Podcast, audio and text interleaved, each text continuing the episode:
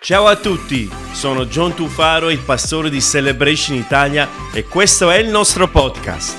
Voglio ringraziarti per come ci stai seguendo oggi e spero che questo messaggio possa ispirarti, rafforzare la tua fede e darti una giusta prospettiva per vedere Dio muoversi nella tua vita. Buon ascolto! Stasera vogliamo parlare appunto di Back to School Blessing e parleremo della gioia. Quanti di voi vi ritenete persone gioiose? Vabbè, dai, una buona parte di, di questa sala. Questa sera parleremo di gioia, però prima voglio darvi un po' un, picco, un piccolo background. Io sono Matteo e lì c'è la mia bellissima moglie Adriana. Abbiamo anche una bambina di tre mesi di nome Megan, chi non la conoscesse sta lì adesso che sta dormendo, ringraziando Dio. E, e niente, se vi devo dare un po' di background sulla nostra famiglia, vi posso dire una cosa, che il giorno in cui abbiamo saputo di uh, aspettare Megan, non eravamo assolutamente pronti non eravamo pronti come genitori, non eravamo pronti a cambiare pannolini in primis, non eravamo pronti a sentire uh, lamentele, piangere a destra e a sinistra, non eravamo assolutamente pronti a essere genitori. Però al giorno d'oggi vi posso dire sono passati tre mesi e non c'è gioia più grande che un padre e una madre possa ricevere. E quindi veramente per me è un onore e una gioia poter dire che Dio mi ha benedetto con una figlia e mi ha dato uh, il privilegio di poter essere un padre e di poter cercare nel mio piccolo di mostrare a lei ciò che in primis i miei genitori, ma anche ciò che Dio mi sta dando da trasmettere a mia figlia. Questo è un po' dal punto di vista di figlio, eh, di padre, scusatemi, ma dal punto di vista di figlio sono cresciuto con una famiglia di pastori, mio nonno anche pastore, e poter immaginare, no? Nell'età di 14, 15, 16 anni, per me c'erano dei pro e c'erano dei contro. I pro di vivere una famiglia cristiana, una famiglia dove genitori pastori, era che era un ambiente sano, un ambiente dove si respirava tranquillità, si, si poteva parlare in tutta calma e questo era uno dei grandi pro che avevo, eh, che sperimentavo a quell'età. Ma uno dei contro che per me erano contro all'epoca era che ogni errore, ogni sbaglio, ogni situazione che non andasse, la scuola domenicale a casa era sempre aperta. La Bibbia era sempre aperta, pronta a farmi vedere, guarda, però c'è scritto questo, se sbagli succede questo, se fai questa cosa succede quest'altra cosa. Allora ero lì dire, Signore, perché mi hai dato genitori pastori? Però tutto questo per dire che al giorno d'oggi ho capito il perché facevano quello, perché volevano mettermi sulla retta via volevano mettermi sulla strada giusta e volevano insegnarmi già da fanciullo, già da ragazzo, come abbiamo detto prima, quella che era la giusta condotta. E infatti vogliamo leggere ciò che ci dice anche la Bibbia in merito, in Proverbi 22,6. Se non avete una Bibbia, alla fine dell'incontro per andare al connection point saremo lieti di regalarvene una. Invece se non l'avete potete seguire sullo schermo qui insieme a me e c'è scritto questo in Proverbi 22,6. Insegna al ragazzo la condotta che deve tenere anche quando sarà vecchio non se ne allontanerà.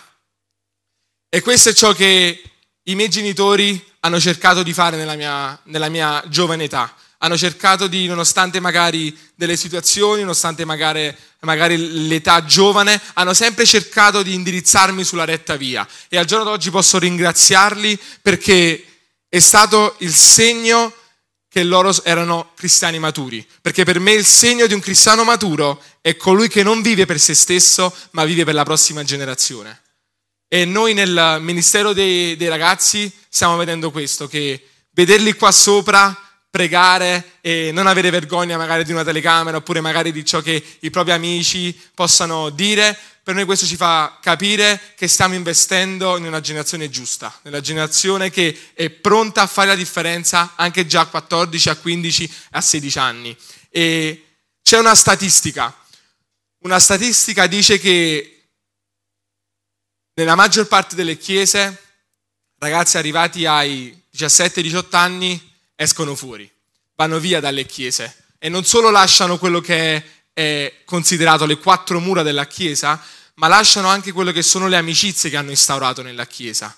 E tutto questo perché non c'è nulla che li stimola, non c'è nulla che li tiene lì con quell'ansia, con quella gioia, con quella voglia di fare, che si sentono parte di un qualcosa, non c'è nulla di creato magari appositamente per loro. E se noi facciamo quel che facciamo qui a Celebration, nel modo in cui lo facciamo, è proprio per la prossima generazione. È proprio perché vogliamo vedere questi ragazzi che si sentono parte di un qualcosa. Quindi magari se vedete queste luci, vedete tutta, tutta questa tecnologia, non è perché senza la parola di Dio non va avanti, assolutamente no, ma anche grazie a questo stiamo vedendo che i ragazzi vogliono far parte di un qualcosa. Vediamo ragazzi vogliono far parte della production. Ragazzi, mo, noi abbiamo visto Giuliano crescere qui dietro la batteria, adesso sta inseguendo i suoi sogni. Questo è ciò che noi desideriamo per ogni ragazzo che varca quella porta, per ogni giovane che varca quella porta. Questo è il nostro cuore. Quindi se facciamo quel che facciamo è semplicemente per loro. Quindi noi crediamo nella prossima generazione. E però una cosa che ci tengo a dire, che è davvero molto importante, noi ci teniamo alla prossima generazione, lo facciamo in questo modo, ma senza cambiare quelli che sono i principi biblici.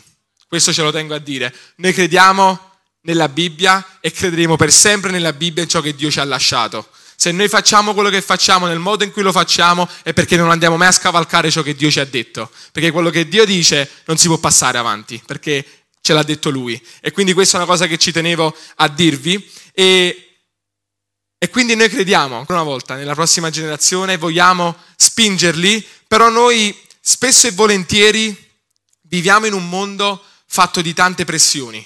Mo indipendentemente se siamo genitori, se siamo ragazzi, siamo bambini, siamo adolescenti, qualunque sta, uh, stadio della vostra vita voi vi troviate, il mondo ci mette tante pressioni. Amen?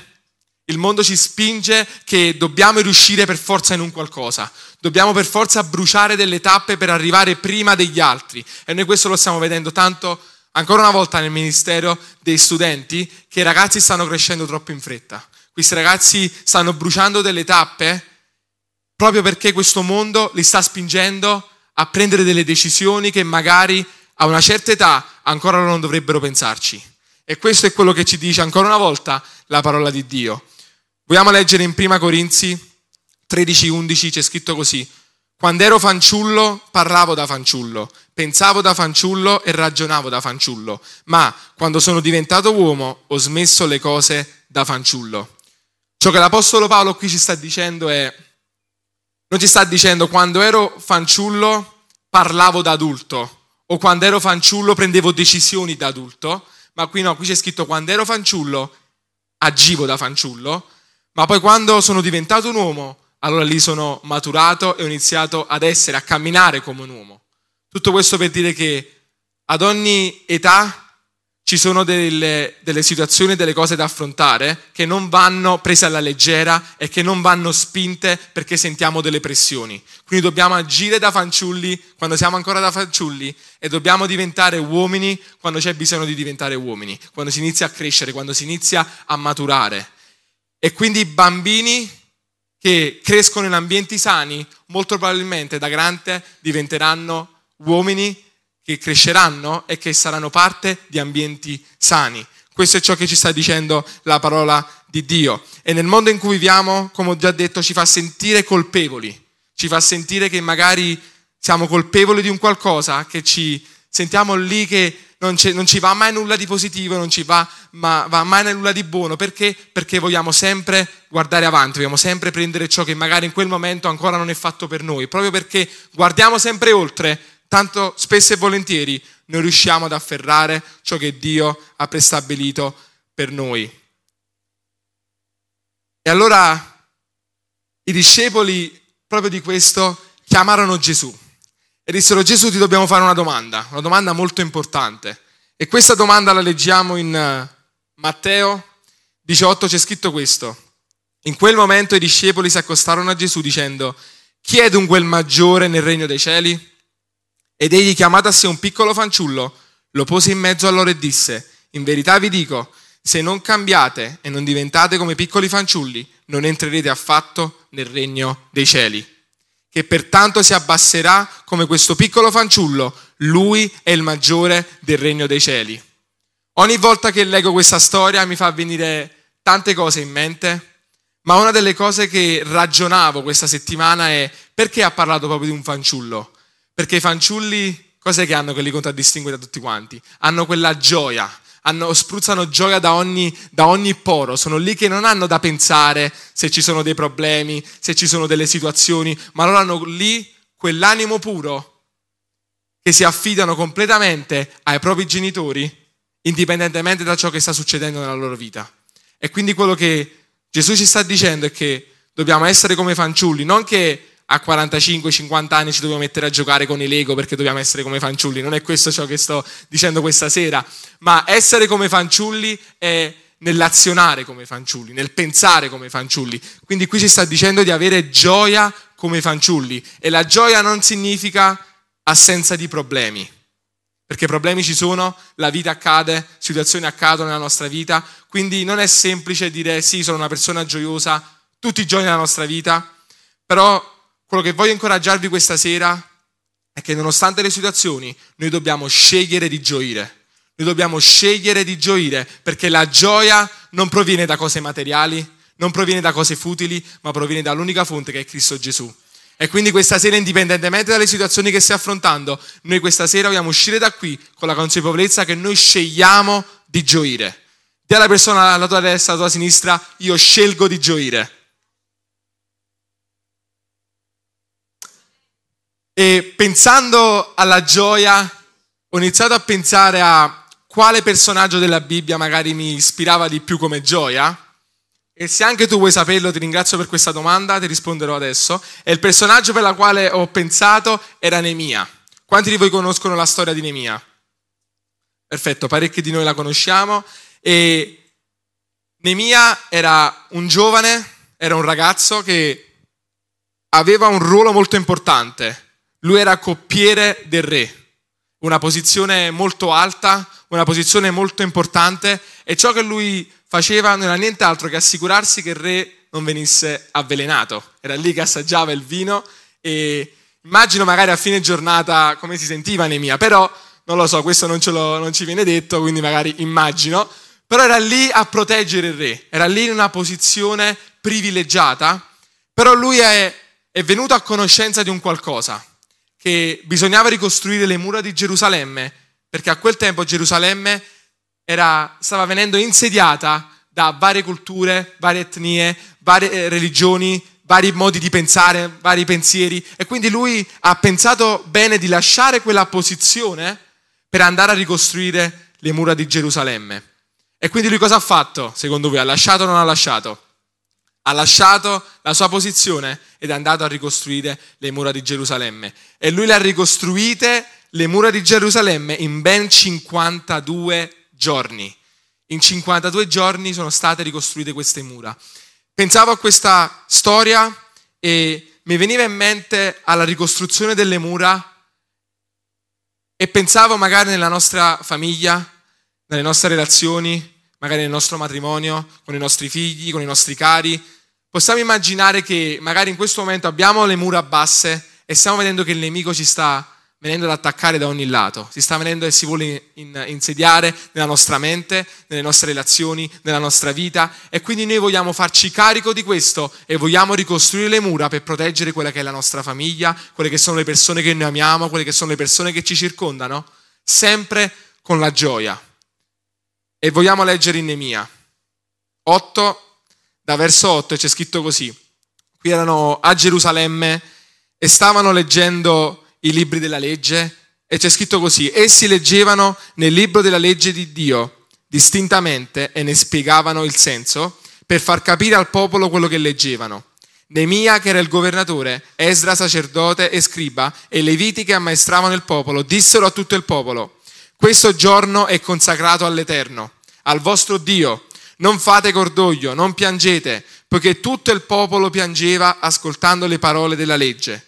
Poi Neemia disse loro, andate, mangiate vivande grasse e bevete vini dolci e mandate delle porzioni a quelli che non hanno nulla di preparato per loro, perché questo giorno è consacrato al Signore. E ascoltate bene, non vi rattristate, perché la gioia dell'Eterno è la vostra forza. Voglio ripetere questo verso, perché la gioia dell'Eterno è la vostra forza. Quindi noi vogliamo usare la stessa gioia che Nemia ha avuto durante quel periodo anche nella nostra vita. Perché secondo voi Nemia ha avuto tutto semplice, tutto facile nel ricostruire queste mura? Assolutamente no. Era stato minacciato di morte, più di una volta volevano truffarlo e quindi lui viveva costantemente sotto pressione. Però, nonostante lui vivesse sotto pressione, ciò che lui ci ha tenuto a dire, la gioia dell'Eterno è la vostra forza.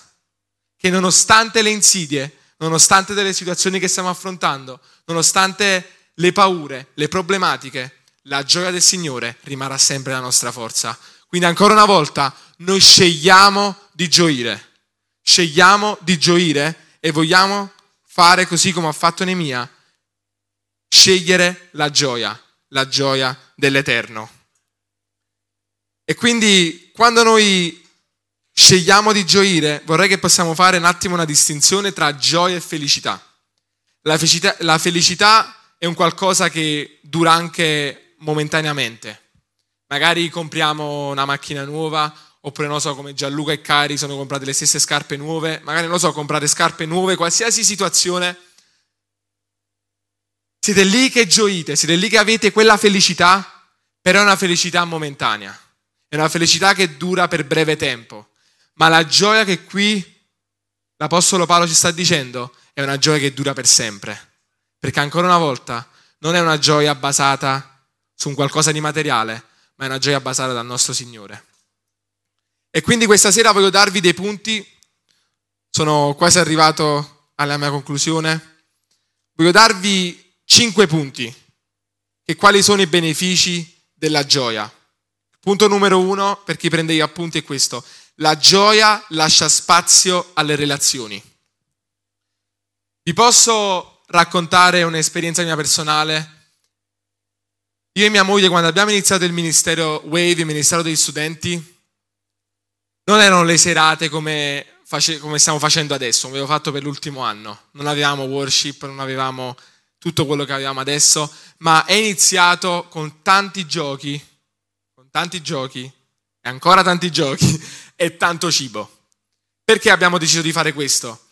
Perché c'era bisogno di creare una comunità, c'era bisogno di creare dei legami, c'era bisogno di creare un qualcosa che a loro rimanesse impresso per sempre dentro. E ciò che oggi li sta tenendo uniti e possiamo ringraziare Dio per i ragazzi che ci ha, che ci ha donato, sì, è Dio stesso, ma è anche grazie alla gioia e al divertimento che abbiamo avuto inizialmente, che hanno creato dei legami e si sono creati queste amicizie che ancora oggi durano nel tempo e quindi abbiamo lasciato spazio alle relazioni e abbiamo visto la gioia, abbiamo visto il frutto, abbiamo visto che questi ragazzi oggi hanno gioia che spruzza tutti i pori, vero? Sì. Perfetto. E punto numero due. I ricordi si creano quanto c'è gioia. Quando c'è la gioia che prevale, i ricordi rimangono. Ci sono dei ricordi che raffiorano. Io ricordo quando, tanti anni fa, quando mio padre mi portava a vedere la Juve Caserta al Palamaggiò, io non vedevo l'ora che venisse domenica. Sì, anche per la chiesa all'epoca, però eh, non vedevo l'ora che venisse domenica per andare a vedere la partita della Juve Caserta e ricordo ancora quei momenti con grande gioia. Ricordo ancora quei momenti che ci mettavamo in macchina, nonostante il traffico, eravamo lì mezz'ora per arrivare e puntualmente mio padre, quando mancavano 5 minuti sul cronometro, indipendentemente se la partita era bella o era brutta, dovevamo scappare Papà, perché voglio finirla di vedere la partita? Matteo, c'è il traffico. Puntualmente, il tempo che uscivamo, stavamo sempre nel traffico, quindi non cambiava nulla. Però questo per dirvi cosa? Che grazie a questa relazione di padre e figlio ci sono stati dei ricordi dove al centro di questi ricordi c'era la gioia. Quindi noi vogliamo essere intenzionali con i nostri cari con i nostri students, con uh, i nostri figli, con i nostri nipoti, con qua- tutte le persone che noi amiamo. Vogliamo essere intenzionali nel far sì che nel tempo possiamo, far, possiamo creare delle relazioni, ma più di un'altra cosa, dei ricordi memorabili, dove? Dove al centro c'è la gioia. Punto numero tre. Il gioire è meglio del tempo trascorso davanti allo schermo. E qui magari si possono alzare delle domande, delle situazioni, ma il divertimento, la gioia che noi stiamo parlando, non è quella gioia che magari, sì, sono stato 5 ore e mezza su Fortnite, mi sono divertito tantissimo. Non è questa la gioia che noi stiamo parlando questa, questa sera. La gioia che noi vogliamo avere, appunto, è la gioia nell'avere la relazione con, un, con qualcuno, nell'avere quella relazione uno ad uno con un nostro amico, con uh, la nostra moglie, con il nostro marito, il nostro fidanzato, la nostra fidanzata, avere quel legame e avere quella gioia che non è solo una gioia legata allo stare davanti a uno schermo, magari non lo so, non, non sappiamo cosa fare, ci mettiamo davanti allo schermo, ci vediamo un film e magari abbiamo riacquisito quella gioia, abbiamo riacquisito quella, quella, felicità momentanea, ma vogliamo creare dei ricordi, quindi dobbiamo essere ancora una volta intenzionali in ciò che facciamo con le persone che noi teniamo, con le persone attorno a noi, vogliamo essere intenzionali. E quarto punto, dobbiamo essere intenzionali nell'avere gioia. Spesso e volentieri troviamo tante scuse nel non uscire con un qualcuno, nel non fare un qualcosa, ma questa sera vogliamo essere intenzionali nel scegliere la gioia, nello stare insieme. Questo non significa che usciamo da qui, andiamo in macchina, stasera dalle 8 e mezza alle 8.35 giochiamo, non voglio sapere nulla, ci mettiamo a giocare a carte, giochiamo a, a scova, a briscola, 3-7, non lo so, questa sera dobbiamo giocare perché dobbiamo essere intenzionali. Non è questa l'intenzionalità. L'intenzionalità è che lasciamo che le situazioni accadono all'interno della nostra famiglia, all'interno delle nostre amicizie, all'interno della, della, nostra coppia. Vogliamo lasciare che le situazioni accadano, prenderle al balzo e utilizzarle per creare dei ricordi. Amen? Quindi questa sera mi sto avviando alla mia conclusione mentre la band mi, mi raggiunge qui sul palco. Quinto e ultimo punto. Dio può ripristinare la tua gioia. Ci terrei ad aggiungere un qualcosa qui. Possiamo veramente qua leggerlo? Solo Dio può ripristinare la nostra gioia. Lui è l'unica fonte di vita, è l'unica vera fonte di gioia. E quando pensavo al ripristinare la gioia, mi, sono venuto in mente, mi è venuto in mente il primo miracolo che fece Gesù che erano le nozze di Canaan. E si trovano in Giovanni 2, verso 2 c'è scritto così. Alle nozze fu invitato anche Gesù con i suoi discepoli. Venuto a mancare il vino, la madre di Gesù gli disse, non hanno più vino. Magari lì Gesù poteva rispondere ai discepoli, alla madre, perché stai venendo proprio da me a chiedere del vino? C'è dell'acqua, possiamo bere acqua e possiamo continuare la serata tranquillamente. Ma vorrei soffermarmi su due elementi fondamentali. Il primo è l'acqua e il secondo è il vino. Il primo è l'acqua. L'acqua rappresenta quella sopravvivenza, se vogliamo dirla tutta. Quando uno non ce la fa più, ha bisogno di bere, va lì a bere acqua, va lì che si deve dissetare e quindi quella vogliamo associare l'acqua come sopravvivenza. Questa sera vogliamo associare come sopravvivenza e lì loro non volevano accontentarsi dell'acqua, non volevano accontentarsi del superfluo, non volevano accontentarsi della, di quello che magari era lì già presente, ma loro sono andati da Gesù a dire Gesù, il vino è finito, cosa dobbiamo fare? Se andiamo avanti, c'è scritto che Gesù trasformò l'acqua in vino. Però va avanti. C'è scritto che quel vino era un vino migliore, era un vino più buono. Quindi questo significa che quando Gesù ripristina la gioia nella nostra vita, ci dà il meglio, ci dà quello che ancora non avevamo sperimentato prima. Magari noi siamo lì che chiediamo un qualcosa, ma Dio va oltre. La gioia di Dio vuole andare oltre quelle che magari oggi sono le nostre richieste, quelle che oggi magari sono, è il nostro stato d'animo, ma vogliamo lasciare Dio trasformare l'acqua in vino anche nella nostra vita. Spero che questo messaggio sia stato di benedizione per te. Se ti fa piacere, iscriviti al nostro podcast, così nel tuo feed appariranno gli episodi più recenti. E seguici cliccando sul link in descrizione, rimanendo connesso con tutte le nostre attività. Ti do appuntamento al prossimo podcast di Celebration Italia.